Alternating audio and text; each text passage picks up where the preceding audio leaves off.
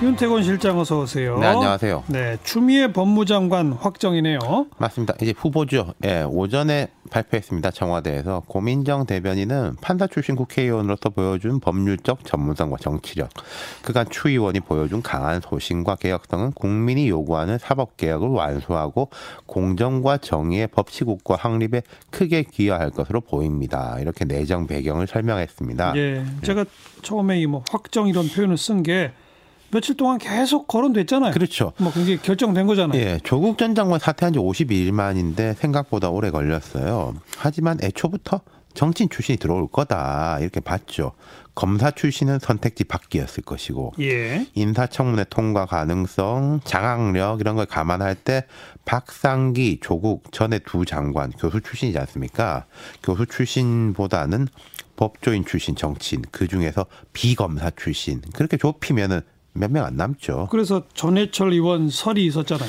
초기에 그렇게 되는 분위기였다가 달라졌는데 그게 있을 거예요. 지금 이제 뭐 민주당에 비문은 없다 이렇게 볼 수 있는데 전해철 의원은 핵심 친문 이른바 삼철 중에 한 명이지 않습니까? 예. 그러니까 이제 또 뭐 정치적 시비 그로 인해 소모적 논란도 벌어질 수 있을 것이다 이렇게 봤을 거고 방금 전에 이제 강석호 자유한국당 의원이 뭐 괜찮은 인사다 이렇게 음. 말씀하셨잖아요. 그 야당 대변인들이 뭐 조금 비- 비판 논평을 냈는데 강도가 그리 높아 보이진 않았어요. 예. 네.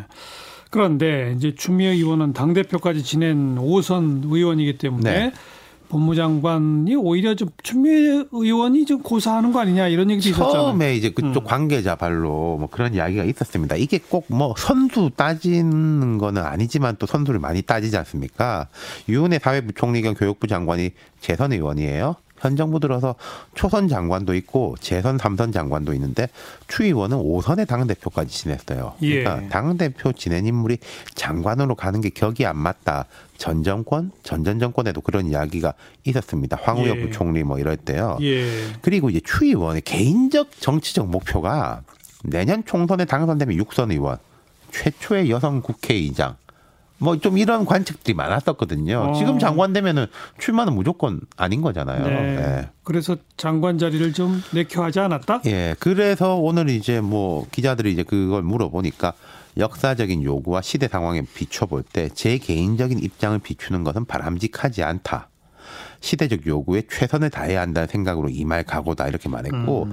법무장관 위상이요. 예를 들어서 조국 장관이 될 적에 추미애 그 의원한테 제안했으면은 거절했을 거예요. 근데 지금은 주목도가 또 아주 높지 않습니까? 그렇죠. 런 부분이 있죠. 네. 이제 문 대통령으로부터 별도의 이제 메시지를 받았냐 이런 부분에 대해서는 따로 없더라도 너무나 잘 알고 있다.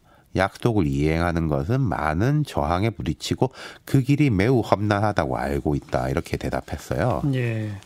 결국 지금 또 검찰이 뭐 청와대 압수수색하고 청와대와 검찰의 뭐 전면전 이런 뭐 기사들 나오고 막 그러는 상황인데 추미애 장관 중량감 있는 법무장관 검찰에 대한 통제력을 좀 강화하겠다 이거 아니에요? 그러니까 누가 봐도 그렇죠. 당 대표까지 지냈고 초선 의원 때부터 강골로 불렸던 인물입니다. 대구 출신으로 김대중 전 대통령한테 발탁돼서 정치 시작해서 서울에서 5선 쌓고 이 뚜껑 열어봐야 아는 거지만 추 의원이 누구한테 꿀리고 이제 그런 스타일의 사람은 아니거든요. 예. 오히려 좀 너무 강하다 예. 이런 게 단점으로 지적받았던 사람이에요. 네. 예.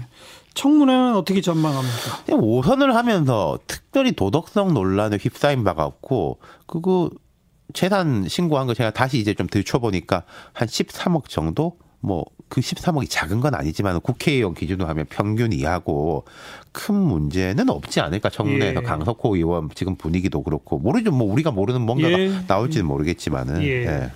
결국 검찰과의 관계 문제죠. 그러니까 이제 윤석열 검찰총장과 호흡을 어떻게 맞출 거냐 이러니까 개인적인 문제는 중요한 것 같지 않다 이렇게 딱 잘라 말했습니다. 이게 제가 볼 땐 검찰에 대한 첫 번째 메시지인 것 음. 그렇죠. 같아요. 뭐 예. 우리가 지금 사이 좋게 지내고 그럴 때가 아니다 이런 건데 자 지금 이제 짚어보면요 이렇습니다.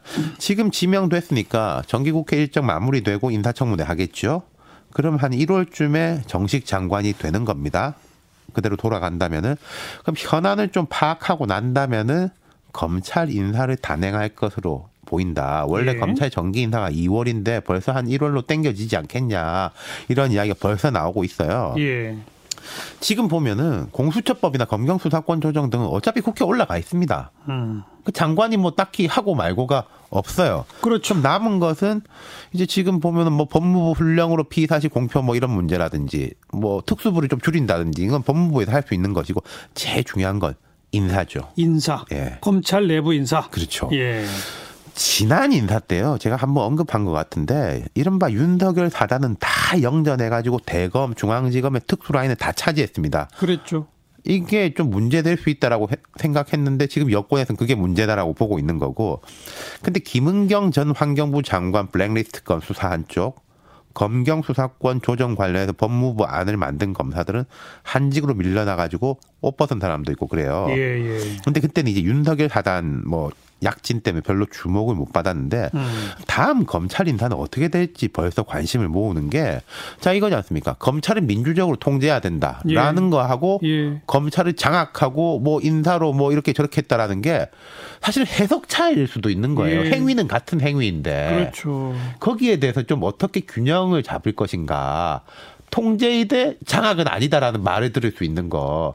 그러니까 이제 오선인 이제 추미애 전 대표가 한번 능력을 발휘해 봐야 되겠죠. 그 네. 부분에 대해 가지고. 인사 문제가 있고 개별 사건에 대해서는 법무장관이 검찰총장을 통해 수- 수사 지휘도 할 수 있잖아요. 그렇죠. 예. 그럼 지금 청와대 수사하고 있는 이 건에 직접적 지휘권을 행사한다든지 이렇게 이런 근데 그것은 부담스러울 겁니다. 과거에도 보면요. 그럼 그야말로- 검찰이 이제 청와대 장악됐다 이런 이야기 들을 때도 오히려 그런 사건은 직접 지휘를 안 해요. 음. 뒤로 이렇게 하는 거지 좀 뭐 다른 사건, 국가보안법 사건 이런 거에 대해서는 지휘권 발동하고 그랬었죠. 방금 뒤로라는 표현을 썼는데 이번 정부에서는 청와대 정부와 검찰 사이에 뒤로 통로가 없는 것 같아요.